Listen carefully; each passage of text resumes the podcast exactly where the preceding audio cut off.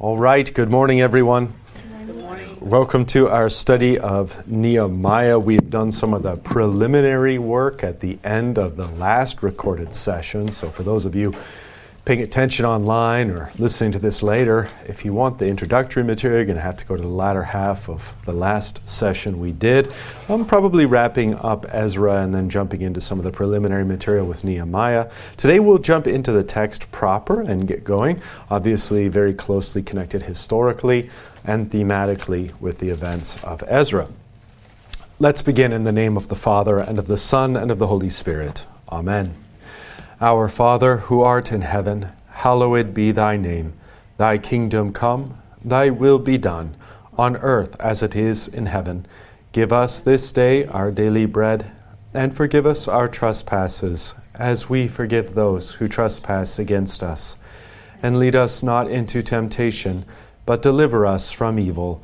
For thine is the kingdom, and the power, and the glory, forever and ever. Amen. All right, by way of brief reintroduction, page 738 in your Lutheran Study Bible, at the very top you'll see a timeline.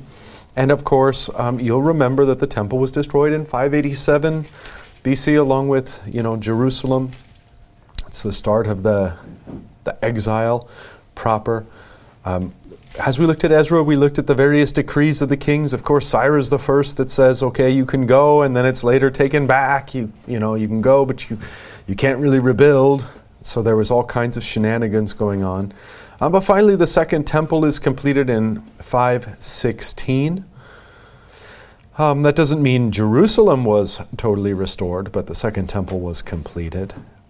And then, as you follow along the timeline, Nehemiah leads work on the walls of Jerusalem 445 BC, so 31 years later. And that's, that's a lot of um, you know, that's kind of a lot of what we're going to be looking at. Of course, on that timeline, it ends with 434 BC. Nehemiah returns to Susa. Well, Susa is where the story begins in Nehemiah 1 1. Um, so there you have the return. But this is roughly, broadly, the time frame in which we are in. Um, if you turn to chapter 1, verse 1, let's just read um, verse 1 the words of Nehemiah the son of Hachaliah now it happened in the month of Chislev in the twentieth year, as I was in Susa, the capital, that Hanani, one of my brothers, came with certain men from Judah. And I asked them concerning the Jews who escaped, who had survived the exile, and concerning Jerusalem. All right, so clear enough so far. He's in Susa, and as we're going to find out, he is the cupbearer of Artaxerxes, who's in the capital city here. Uh, uh, and you've got um, these people who return from Jerusalem. And of course, Nehemiah, being a conscientious and interested, faithful Jew, asked them, How, How's it going? Verse 3 They said to me, The remnant there in the province who had survived the exile is in great trouble and shame. It's not going good. The wall of Jerusalem is broken down and its gates are destroyed by fire. Okay, if we look at the study note on 1 1, we see Nehemiah means the Lord has comforted. And we learn here, of course, he's a prominent man exiled from Judah. He serves as the cupbearer. Do we get that as early as verse 11? We must. Um, but we certainly get this in uh, later on in chapter 2. No, we do get that right there at the uh, right at the end of chapter 1, verse 11. And um, what else can we say here? The 20th year, this is the 20th year of the reign of Artaxerxes. And we're also told that some 12 years intervene between the end of the book of Ezra and this chapter. Artaxerxes I was the son of Ahasuerus, the ruler noted in Ezra 4 6. And uh, I'm sorry, I've got scribbles all over my Bible here, and I can't even make out what that is.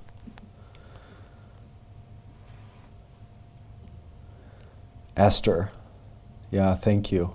EST Esther. And then the next. Um, so, so yeah, just noting the grammar I was, the first person. Parts of the book of Nehemiah are written in the first person. These are sometimes referred to as, quote unquote, Nehemiah's memoirs. Susa is located in what is the uh, now southern Iran, and it was the capital of ancient Elam, 200 miles east of Babylon. I need to stop writing in my notes. I hope that says east, east of Babylon.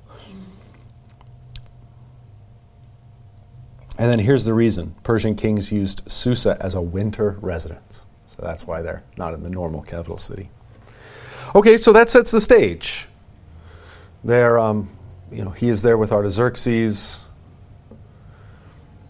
Nothing is happening in terms of the wall and gates of Jerusalem. This needs to get remedied.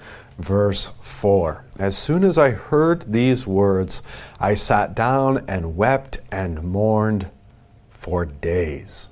It's very much like what we saw with Ezra, where there's this physical manifestation. You know, I, this is something that definitely I kind of reflect on, and it pl- it plagues me as a modern Westerner that my repentance is almost always done entirely in my mind without hardly any bodily representation of it and without any, I mean, I could hardly imagine repenting for full on days.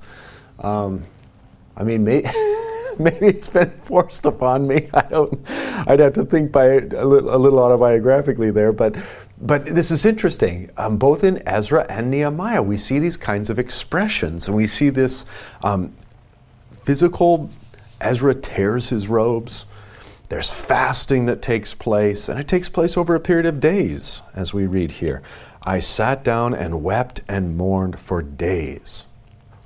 And I continued fasting and praying before the God of heaven. And I said, O Lord God of heaven, the great and awesome God who keeps covenant and steadfast love with those who love him and keep his commandments. Okay, well, this language harkens all the way back to the Mosaic covenant and reminds us of God rescuing the people from Israel, claiming them as His own, and giving them the covenant, of course, the law, who God is and what His will for His people is, but then the sacrifices as well. And when you transgress this law, in this you can find the forgiveness of sins communicated to you. The heart of this covenant is the promise made to Abraham, Isaac, and Jacob, the promise of a Messiah who's going to come and conquer the serpent, crushing his head, putting an end to sin and death, and the reign of, of the serpent, the reign of the devil. So, this is at the heart of um, the piety at this time at Nehemiah's time. So, this, this language of God keeping covenant and steadfast love, um, that's a technical term there, um, referring to God's faithfulness. And of course, you know, no doubt about it, and he's going to reflect on this, that insofar as man falls away from the covenant, uh, God rightly punishes him and rightly leads him back to repentance. There's consequence to the breaking of the covenant. And yet, God is the one who keeps covenant. He's the one who keeps his side of the bargain. And that even goes so far as to say he keeps his side of the bargain even after the people have totally failed on their side of the bargain and have justly been punished. It doesn't mean that God doesn't keep his covenant. And that's what that's what Nehemiah is praying on. That's really the, the gospel promise and basis of this prayer. He's appealing to who God is, not only as a God who is just, but as a God who is merciful, a God who keeps covenant and steadfast love, keeps steadfast love with those who love him and keep his commandments. Okay? Let your ear be attentive and your eyes be open to hear the prayer of your servant that I now pray before you day and night for the people of Israel, your servants. So here we see, as with Ezra, Nehemiah takes on a mediating role in this regard. Both are types and foreshadowing of Christ, who is the one capital M mediator between God and man. And he's making appeal to God on, on the basis of God's mercy while, as we're going to see in just a moment, confessing the sins of the people. This is the role of a, of a mediator, and it is the role of Christ. Christ even takes that role to the extreme where he bears the sins of the people, and not only the sins of the people, but the sins of the whole world, and bears them as his own, that God might have mercy on us and on the whole world. All right, well, as you can tell, this is a lengthy kind of sentence, um, so we're just picking back up in the middle of it.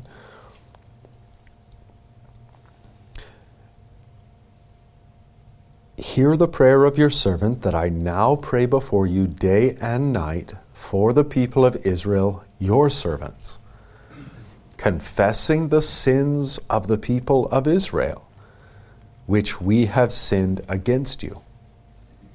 You know, interesting detail, they're technically uh, all from Judah, but they retain the name Israel here. Just detail.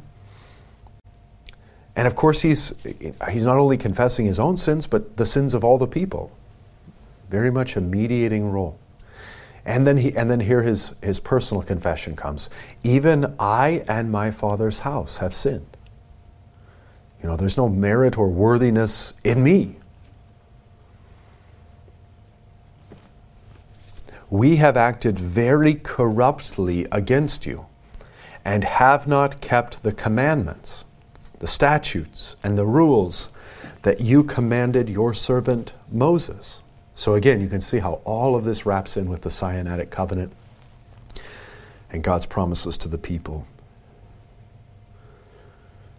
Remember the word that you commanded your servant Moses, saying, If you are unfaithful, I will scatter you among the peoples, but if you return to me and keep my commandments and do them, Though your outcasts are in the uttermost parts of heaven, from there I will gather them and bring them to the place that I have chosen to make my name dwell there.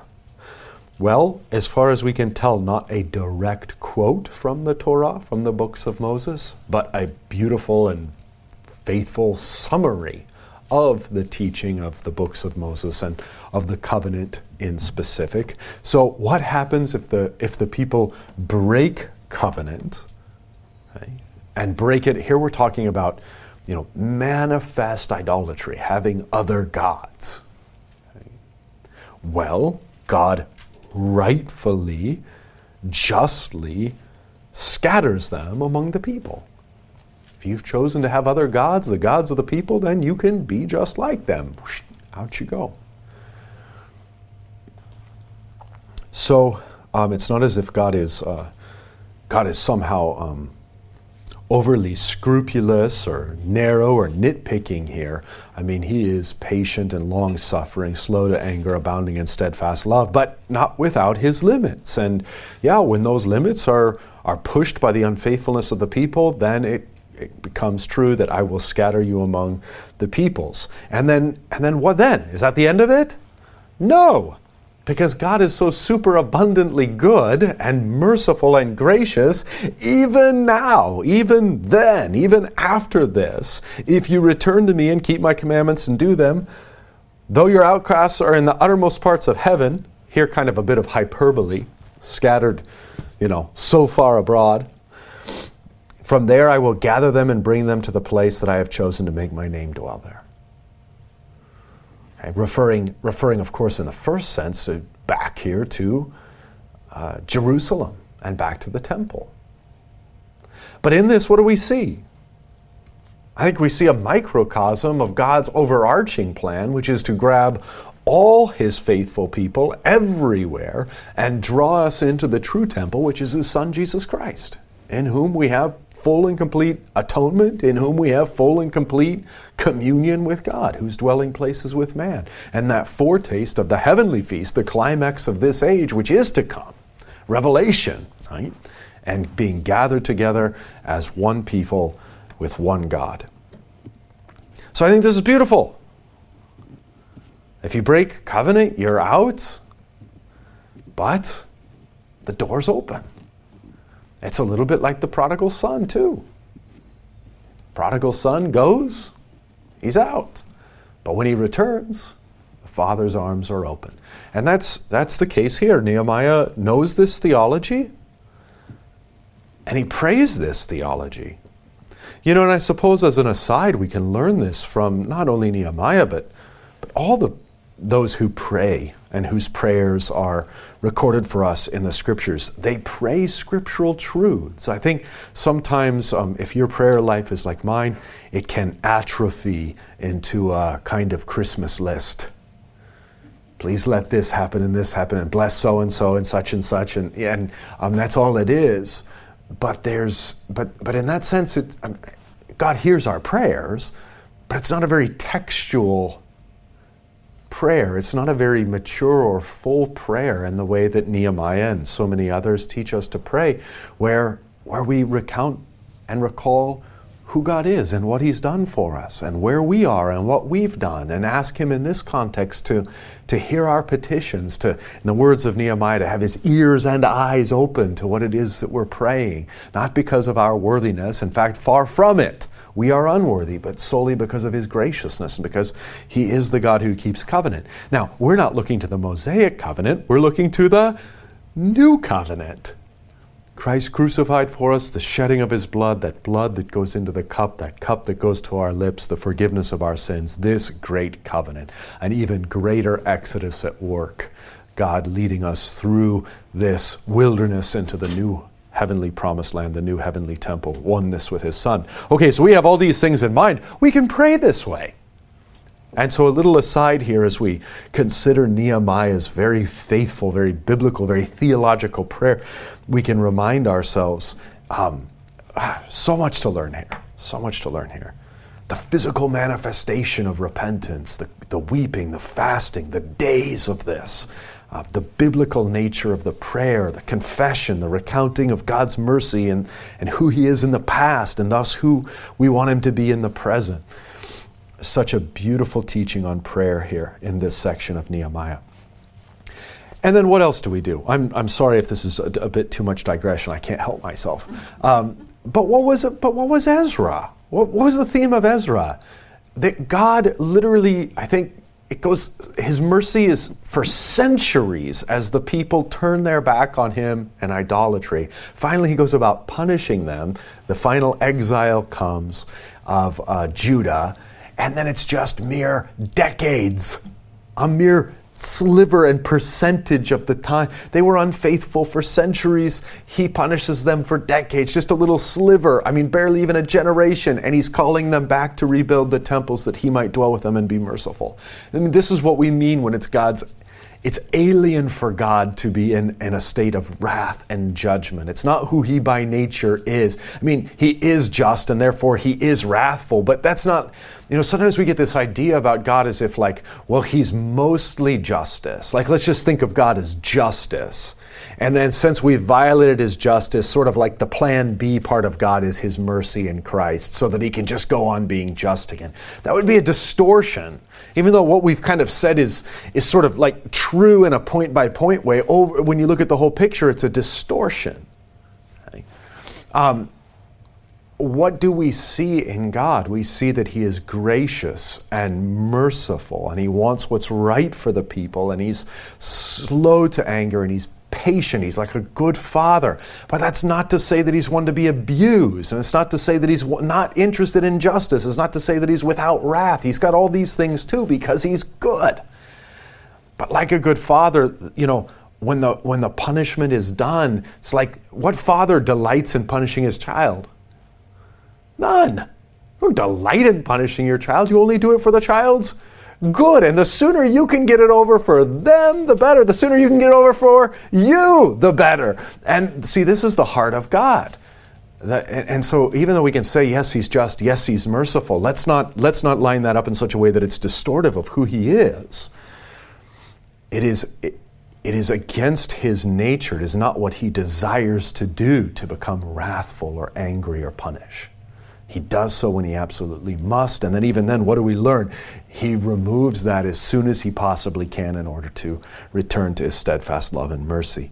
And so we see that theme in Ezra, and now we see that theme again in Nehemiah. Very instructive for us in terms of seeing God as Father and the way in which he's Father you know, maybe even more valuable if, and I don't know what your experience is, but if you grew up in a household where a father was less than ideal or less than a, an accurate reflection of our heavenly father, it's like, okay, fine, we need to, we need to relearn what fatherhood means in a biblical sense. Well, I could hardly point you to two better places in the scriptures that teach this.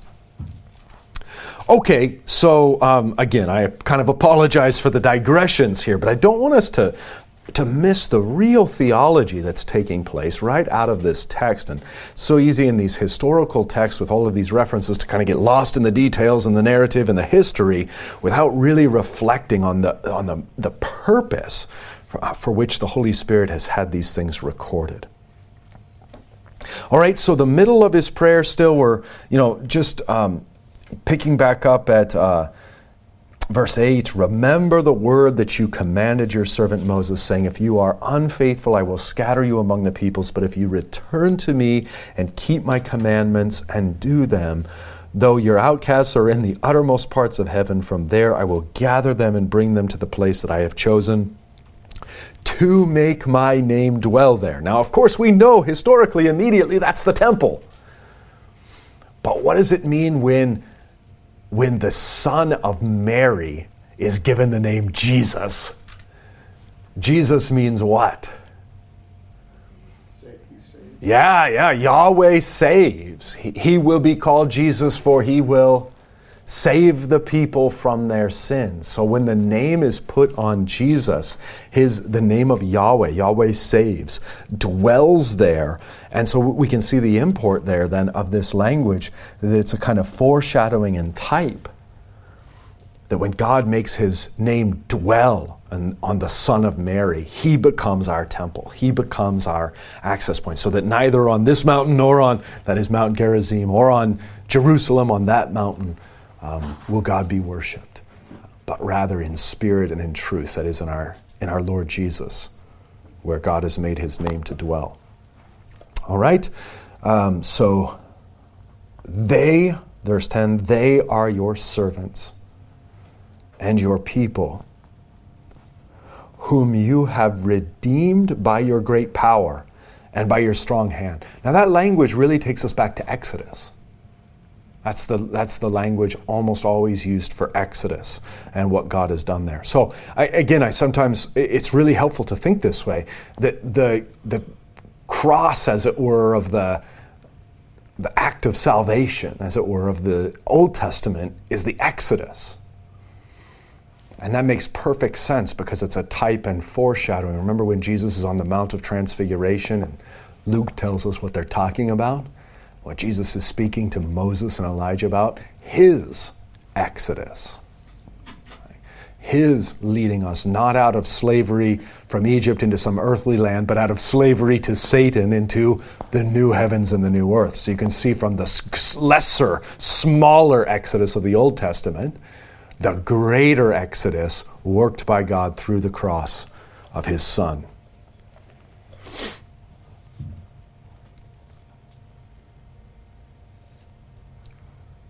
They are your servants and your people whom you have redeemed by your great power and by your strong hand. O Lord, let your ear be attentive to the prayer of your servant and to the prayer of your servants who delight to fear your name. And give success to your servant today and grant him mercy in the sight of this man. Well, what man? Next line. Now I was cupbearer to the king. So Artaxerxes. All right, well, what's going to happen? He's going to petition Artaxerxes um, that he may go and give aid to his countrymen, to his fellow servants of Yahweh in the rebuilding of, the, of Jerusalem, its walls and gates. All right, let's pause there. Let's see if you have any reflections, any thoughts, any questions, anything stand out to you. Um, if not, that's fine. Don't. I, I was going to ask a question about this. Appears in the beginning to be an intercessory prayer, where he's praying for all of Israel and their sin. But then, in verse six, it's interesting how he pulls it back, uh, and he says, uh, "Even I and my father's house have sinned." Mm-hmm. So, I I've noticed that a lot of praying in public, particularly in groups and so forth, it's always intercessory. Uncle Joe has cancer, you know, and so forth. I like the fact here that he brought it back and included himself in, and then he ends with a strong prayer for himself, your mm-hmm. servant, and bless me, etc. Yeah. So um, I guess if you could comment a little bit on intercessory prayer and the proper way, I guess we should pray as in an intercessory? Is it is it wrong to just only pray for other people without? Well, we definitely want to include ourselves in the intercessions. There's a kind of false piety that can take over. I actually have had a couple Christians say to me, I don't think anyone from this church, so I don't think I'm embarrassing anyone, but I've had a couple Christians say, I, I never pray for myself as if that was kind of supposed to impress me. And I said, Well, well what are you doing? do, do, you never pray? And I gave him a hard time. I said, do, do, you never pray the Lord's Prayer? Because it's not, it's not, you know, their Father who art in heaven. It's our Father. I'm included in that, right? So even from our Lord's teaching, His disciples teaching us how to pray, uh, we are included in that. And what I think is, what I think is so beautiful you know, as I reflect on this, Barry, um, intercessory prayer, of course, is commanded in the scriptures and commended in the scriptures. We should do it all the time. But what I kind of reflect on, um, and, I, and maybe you're drawing this out as well, you know, while, while we're praying for, I forget the examples, you said Uncle Joe's, you know, cancer or, you know, so and so's broken leg or whatever the case may be. Um, how often do we pray, or at least include in our petition, God, that you would look upon them in mercy and forgive their sins? Right? That you would give them a clean heart, and then if also heal them in body, right? Um, the, wasn't that keeping the main thing the main thing? Yeah.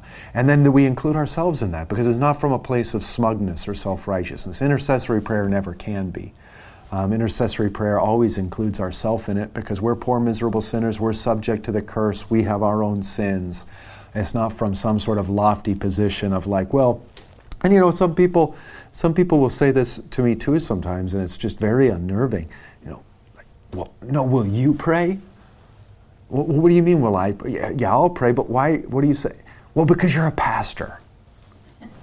well, it's not as if the Almighty is impressed by that title.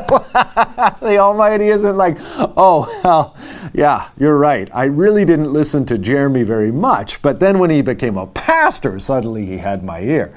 No, no, no, no. This is the wrong way of thinking about it. Um, God, God is not a respecter of persons. Uh, he is. Uh, his ear is open to all of his children. And so, as a pastor, of course, I'm happy to pray. Um, but we shouldn't think as though, like, well, God hasn't listened to me, maybe he'll listen to this perceived holy guy, quote unquote. Yeah, well, sorry, I confess my sins every Sunday just, just like everyone else. so, um, you know, we do, we do have um, the statement in the scriptures, though, the prayer of a righteous man availeth much of course, foremost there, and this would take a little exegeting, a little discussion, but foremost there, I believe, in the mind of James is Jesus himself. And then, second, second to that, yes, those are who are following Jesus. But that would include all Christians in a state of grace, all people who are praying as, as they ought. So, yeah, God, God hears our prayers, and as we intercede for others, um, how good it is to consider things holistically to not only pray for their bodily healing, but pray for their forgiveness as well. He just reminded me of the John 17 prayer of Jesus. You know, he, he begins it with praying for himself and his need, and then he goes on for the intercessory aspect for his disciples and then for all believers uh, in all of humanity, which is great point. I mean, he so the prayer, including when intercessory is you know, always include yourself, like Nehemiah did here, which I, I think is excellent. You It's know, a really nice connection you made, Barry. Yeah, I hadn't I hadn't even thought that concretely about it. That as you consider the intercessory prayer of Ezra and the intercessory prayer of Nehemiah, that if you were to find that in Jesus, you'd look to John in the upper room discourse before they head out to the garden. Yeah, and they'd have Jesus' example of that prayer. Really profound. Um, the vicar had his hand up. Uh, would it be possible to get him the microphone?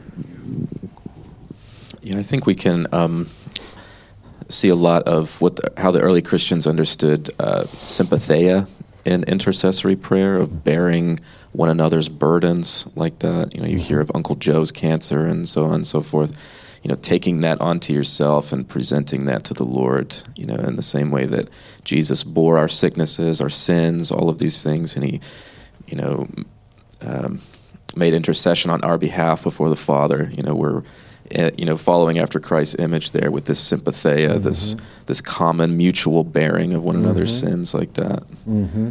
It's a really interesting thing to think about. I wish that I thought about it more. I wish that I did it more. But when you think of people who have something against you or maybe even have sinned against you, when you're praying to God instead like of like, hey, may fire and brimstone fall upon them. no, but when you're praying, you know, if you were to if you were to say, Father, forgive them these sins, but forgive me also because, you know, and, in your mind it might be, well, I haven't sinned in that way or in that to that degree. It's like, do I not in and of myself see the same root of sin? If not the deed, maybe the words, if not the words, maybe the thoughts. And anyway, it's a nice way, it's a nice way of my comment being kind of one fork and the other, you know, I'm not trying to trying to um, sign sign Vicar up to what I've just said, but his point being another fork. If you look back to um, verse six, kind of kind of both I think are trying to articulate this thing that um, Nehemiah does, confessing the sins of the people of Israel. Um, you know that might lend the impression of like, oh God, look what all these people did. You know, but look at the next line, which we have sinned against you.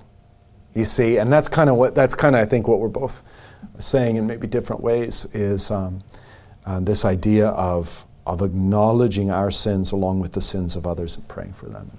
How how good that would be to consider um, our enemies in that light and pray on on their behalf. So yeah, intercessory prayer um, and and including ourselves in that. And, you know this this prayer, if you were to kind of just like break it down to its to its principal points here's who we are sinners who don't deserve any of your grace and don't deserve the things for which we're asking. Here's who you are gracious, the one who redeems your people, the one who welcomes your people back even when we've been unfaithful. And here's what we're requesting not on, not on the basis of our merits, but on the basis of your goodness. Here's who we are, here's who you are, here's what we're asking. I think that's a beautiful, beautiful frame for Christian prayer and intercessory prayer. Okay. Thank you for that insight. All right. So Nehemiah is, what else do we gain then? If he's the cupbearer for the king, we gain some more information about him. Um, the cupbearer isn't some kind of meager servant. As you can see in the study note, Nehemiah was more than a wine steward at the royal table. He was an important official. The king relied on him for protection against assassination by poisoning. And often this too is like not just loyal, not just brave, but like intelligent and kind of, uh, I mean, I, I, think maybe going so far as an advisor would go too far, but um, in the king's inner circle, respected, etc. Um, so we get a sense for Nehemiah, um, you know, he he would be about as close to nobility as as anybody we've seen um, in this era. All right, verse uh, chapter 2 verse 1 in the month of nisan now i think the study bible points out it took him three months after this prayer to find opportunity. Oh i love this. This is the best. Yeah in um, okay you just got to look at this study note on, on verse 1 all right so nisan yes 20th year. More than three months passed before nehemiah had a good opportunity to request permission from king artaxerxes to rebuild the walls of jerusalem. The king had previously issued a decree that the city not be rebuilt and that goes back to Ezra 4 2. We saw that there. Okay, here's the part I like. The decree would have to be reversed. Nehemiah also had to observe the rule of the Persian court that no one was to speak unless first spoken to by the king. I always wondered where the origin of that was. That was, that was often threatened to us as, as children growing up. You do not speak unless you're spoken to. it didn't always work that way. That was Esther Um, too, right? What's that? Wasn't that Esther? It sure could be an Esther. I don't know off the top of my head. This is that's all right in this same era. She couldn't talk to the king, remember? Uh huh. Uh huh. So I kind of wondered like the origins of that. Now I know. Now I know. So I've got to I've got to make this a, a rule in my house. So at the it'll be the rule of the of the roadie kitchen table. No one's to speak unless first spoken to. if you know my kids, you know that's not going to work. Uh, I thought that was a funny detail. Okay, so anyway, um, three months later, in the month of Nisan, the 20th year of King Artaxerxes, when wine was before him, I took up the wine and gave it to the king. Now I had not been sad in his presence. Why not? Because the king doesn't want a bunch of mopey, sad people around him. You- you- this is like you're, you've got to be the height of professionalism. And that means happy and put together and great. So I had not been sad in his presence. And then verse 2 And the king said to me, Why is your face sad, seeing that you are not sick? Which it might have a level of accusation. Of course, it may be concern, but. Uh, um, you can see that this kind of uh, unnerves Nehemiah a little. And then he says, This is nothing but sadness of the heart. Kind of interesting. Yeah, then I was very much afraid because, like, what's the king at? Like, you know, Nehemiah wasn't putting on a mopey face to try to gain his audience. but rather he had kind of been discovered and what is this and now and now why is he afraid well if he if he comes out and says i'm, I'm sad for my people and i want to go rebuild uh, the king might suspect him might might suspect him of putting on the spa- face might suspect him of manipulation might suspect him of you know some sort of uh, insurgency here you know who knows um, some sort of traitorous behavior so then i was very much afraid verse 2 what the king says Hey, why do you look sad? You're not sick. This is nothing but a sickness of the heart. What's up? I said to the king, Let the king live forever. Why should not my face be sad when the city, the place of my father's graves, of course, is all Jerusalem, lies in ruins and its gates have been destroyed by fire? So he boldly, confidently speaks his, speaks his mind, speaks his heart to the king. And here he's entrusted himself to God, that God would grant this miracle. King Artaxerxes, which has already shut it down, that he would reverse that decision.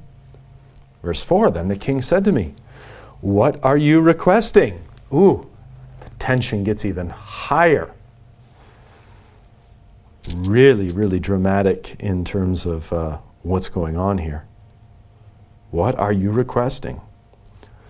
Okay, then we're told in narrative manner, so I prayed to the God of heaven. I, I, the way I read that is that means right then, right there, in his heart, in his mind, as fast as he could. Oh Lord, have mercy. here we go. this is, we're on the knife's edge here.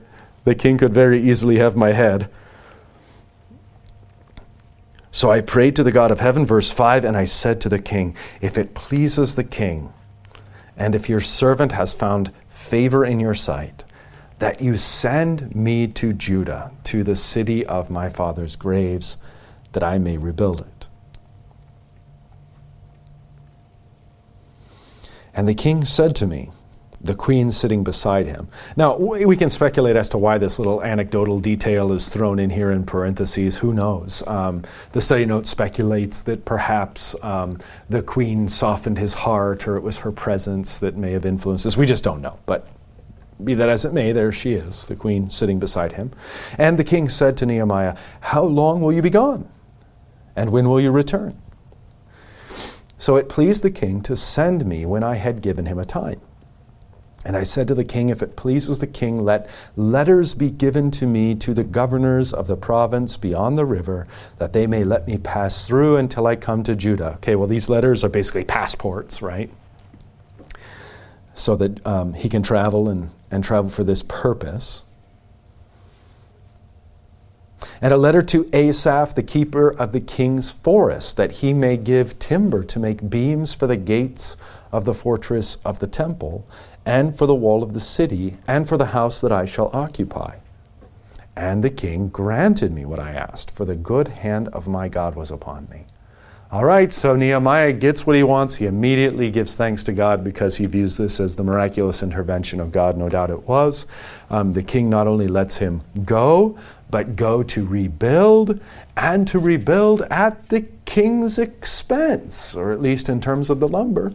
And so they're going to get this. There's some speculation as to whether this is referring to Lebanon, you know, the same forest from which um, the trees were taken under Solomon and the first temple. Um, just details there. But not to lose the forest for the trees, but um, we have. Um, I'm getting better. My dad jokes, my pastor jokes, really maturing nicely into a f- fine wine.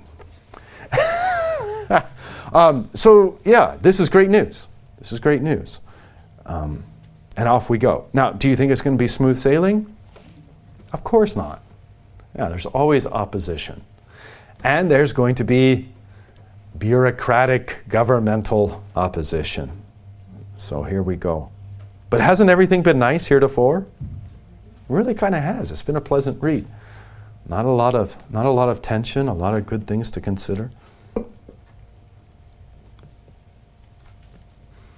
This rebuilding of Jerusalem is kind of a cool motif too, because in many respects you can think of the the new and heavenly Jerusalem, which is the climax of Revelation and then really the climax of the canon.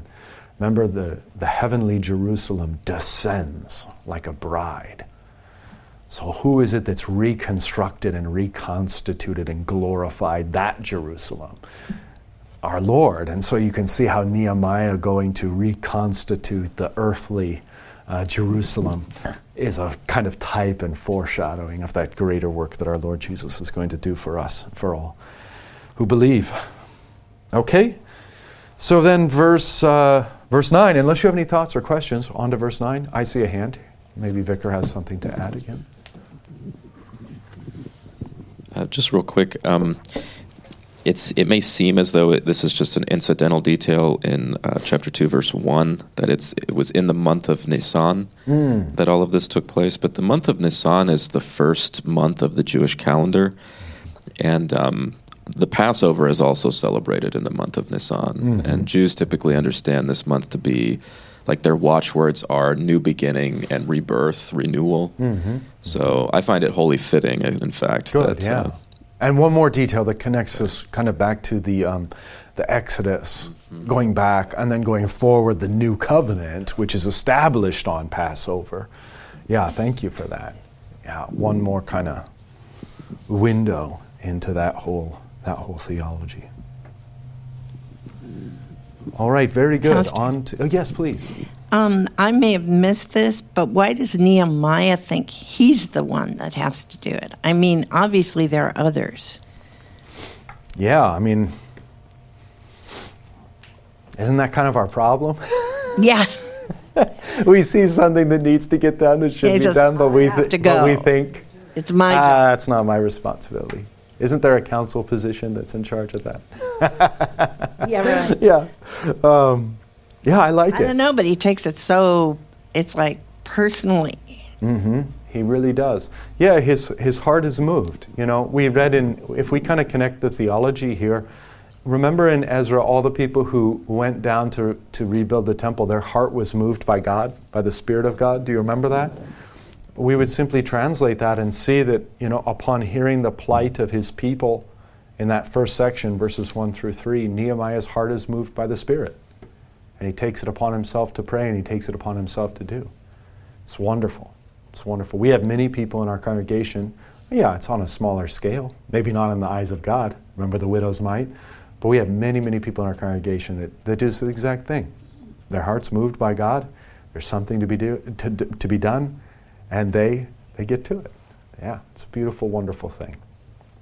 Precious in the sight of God. And um, while it may not get much earthly credit, there may not be a book in the Bible written about it, God sees. And the Lord Jesus cares. That's, a, that's the story of the widow's mite. He notices what no one else does, and he sees all that it means. Okay, so we're introduced to a couple of villains Sanballat and Tobiah.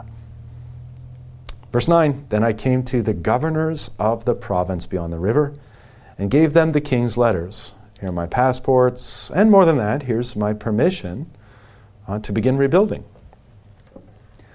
Now the king had sent with me officers of the army and horsemen. So he's not just going on his own, that's nice. But when Sanballat the Horonite and Tobiah the Ammonite, well, we know Ammonite, that's bad. Servant heard this, it displeased them greatly that someone had come to seek the welfare of the people of Israel. All right, study note. Sanballat, probably governor of Samaria, one of the governors who received the king's letters. Mentioned by Judeans in Elephantine, Egypt, as one who petitioned the governor of Judah regarding the rebuilding of the temple of Yahweh, i.e., Yahweh.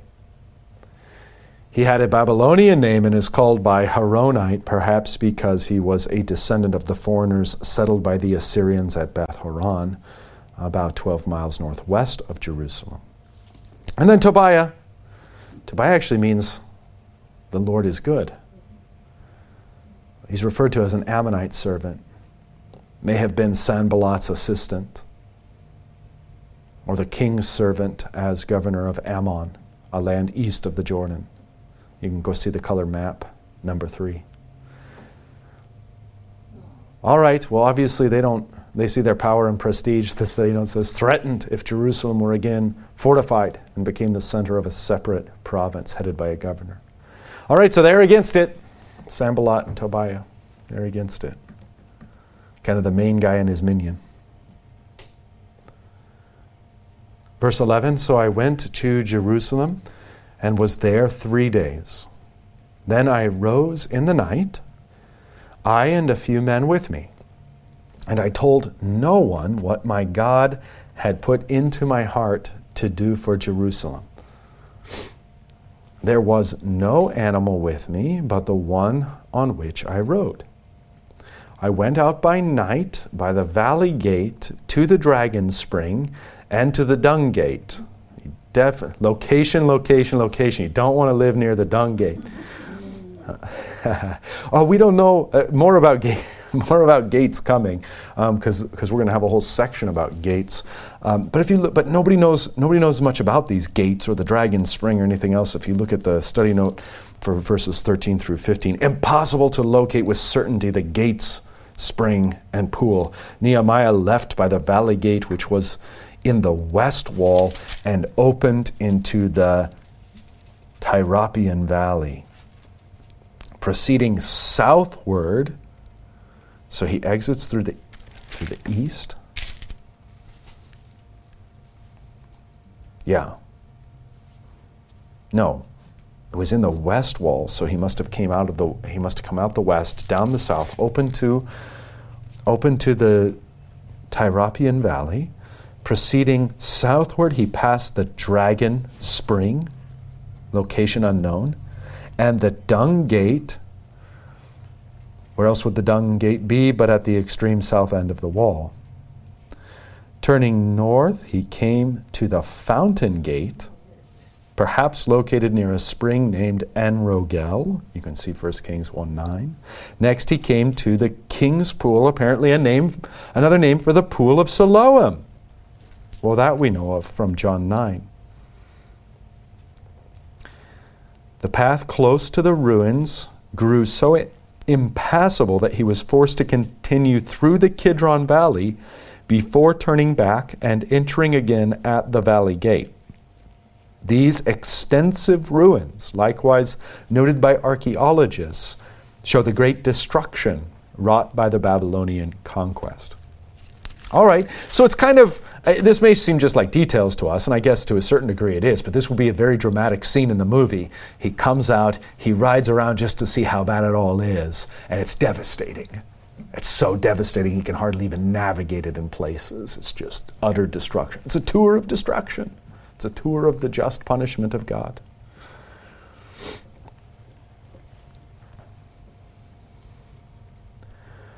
Okay, so I inspected the walls of Jerusalem, just the last part of 13 again, that were broken down, and its gates that had been destroyed by fire. Then I went on to the fountain gate and to the king's pool, but there was no room for the animal that was under me to pass. Then I went up in the night by the valley and inspected the wall, and I turned back and entered by the valley gate, and so returned. And the officials did not know where I had gone or what I was doing. And I had not yet told the Jews, the priests, the nobles, the officials, and the rest who were to do the work. Then I said to them, You see the trouble we are in, how Jerusalem lies in ruins with its gates burned. Come, let us build the wall of Jerusalem that we may no longer suffer derision. Okay, well, what kind of derision? I mean, well, the contempt that it was all destroyed by the Babylonians, that remains and abides. Um, that they had been able to rebuild the temple, but nothing else, that that had all kind of fallen short. And that their heritage is still destroyed. I mean, I don't, I don't know quite what this would be analogous to. You know, maybe if you had a rival in the HOA and they burned your hedges, and and your hedges were just sitting there burned. You couldn't do anything about it. So it's not right until those hedges are right. And so tear them out and replant new hedges. Can you tell I have an HOA? All right. Alas, one of the evils of the modern age.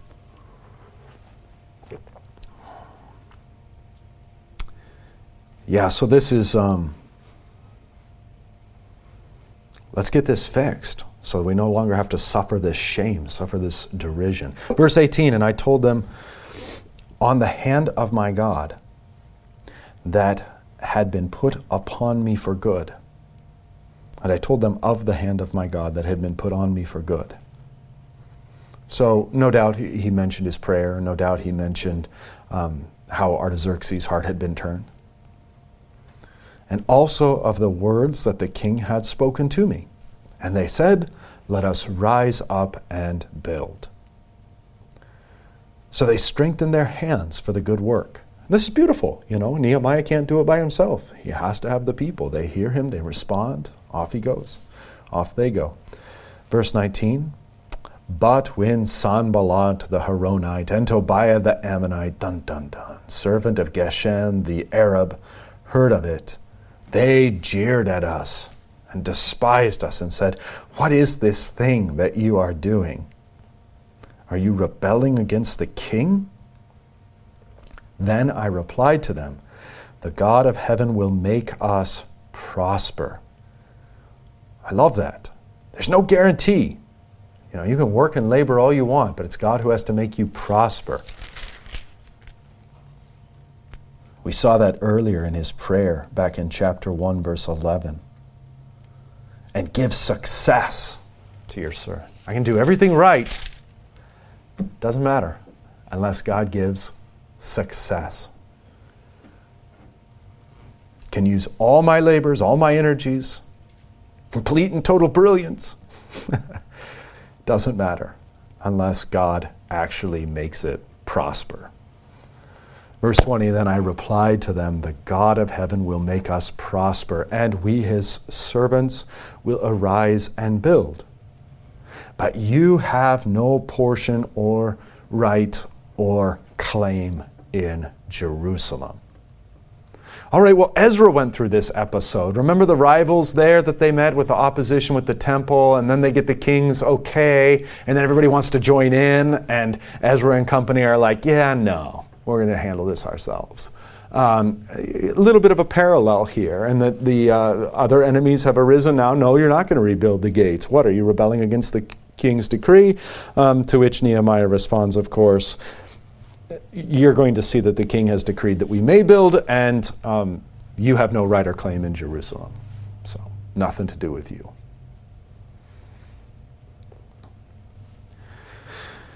All right, let's see if I can loiter a little bit because three gets hard.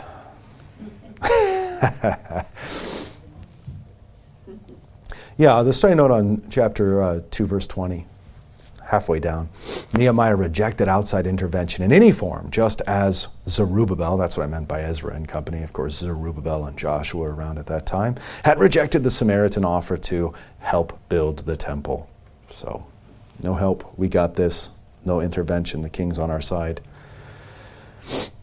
Um, yeah. Let's look at let's look at the note on chapter three. This account of the repair and rebuilding of the walls of Jerusalem lists the names of many individuals and specific places where they worked. That's why I said it's hard. Uh, and I was like, well, we could just skip this section. Uh, there's important stuff stuck in there. I don't think we're going to have to do it. You're going to have to put up with my mispronunciations. I apologize. Um, the 40, uh, the 41 work details represent various social and professional classes the high priest and other priests, goldsmiths and perfumers. Very, even more important than the ancient world than now, if you can believe it. Without running water and deodorant have to have good perfumers. Rulers of districts, Levites, temple servants, merchants. This is an important source of information for the political and social life of Judah in the 5th century BC. So don't forget that as we're going through. From it, we have a better understanding of the geography of Jerusalem, though the exact location of the nine gates. Hmm. I've got to go back and find a couple of those. I was trying to count as I went. Okay, of the nine gates and 18 other features mentioned. Yeah, their exact location cannot be identified with absolute certainty. However, enough of the topography is known to establish that the walls on the four sides of the city are described in the following order north wall, then the west wall, and there's verses attached to these north wall 1 through 5, west wall 6 through 12, south wall 13 through 14, east wall 15 through 32. The original line of the east wall had to be abandoned and a new wall built on the ridge overlooking the Kidron Valley. The systematic manner of the project reflects Nehemiah's stature and character. Yeah, I mean, again, we're talking about um, really a kind of upper echelon type of guy. Also, deserving recognition is the way the people shouted enthusiastically, Let us build, chapter 2, verse 18, which showed they actually, quote, had a mind to work, end quote. Quotation from 4 6. And look at that, we're almost out of time.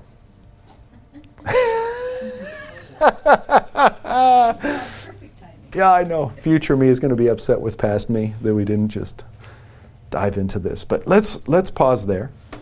And chapter 3, you're going to see it's the rebuilding of the wall. As you can tell from the summary, we're going to go wall by wall, gate by gate, people by people. Um, but there's some important stuff. There's some and there's some fun details in throughout all of this. Um, as you can see, just looking ahead, typical form. Chapter 3, rebuilding the wall. Chapter 4, opposition to the work. I love it. All right, until next week, the Lord be with you.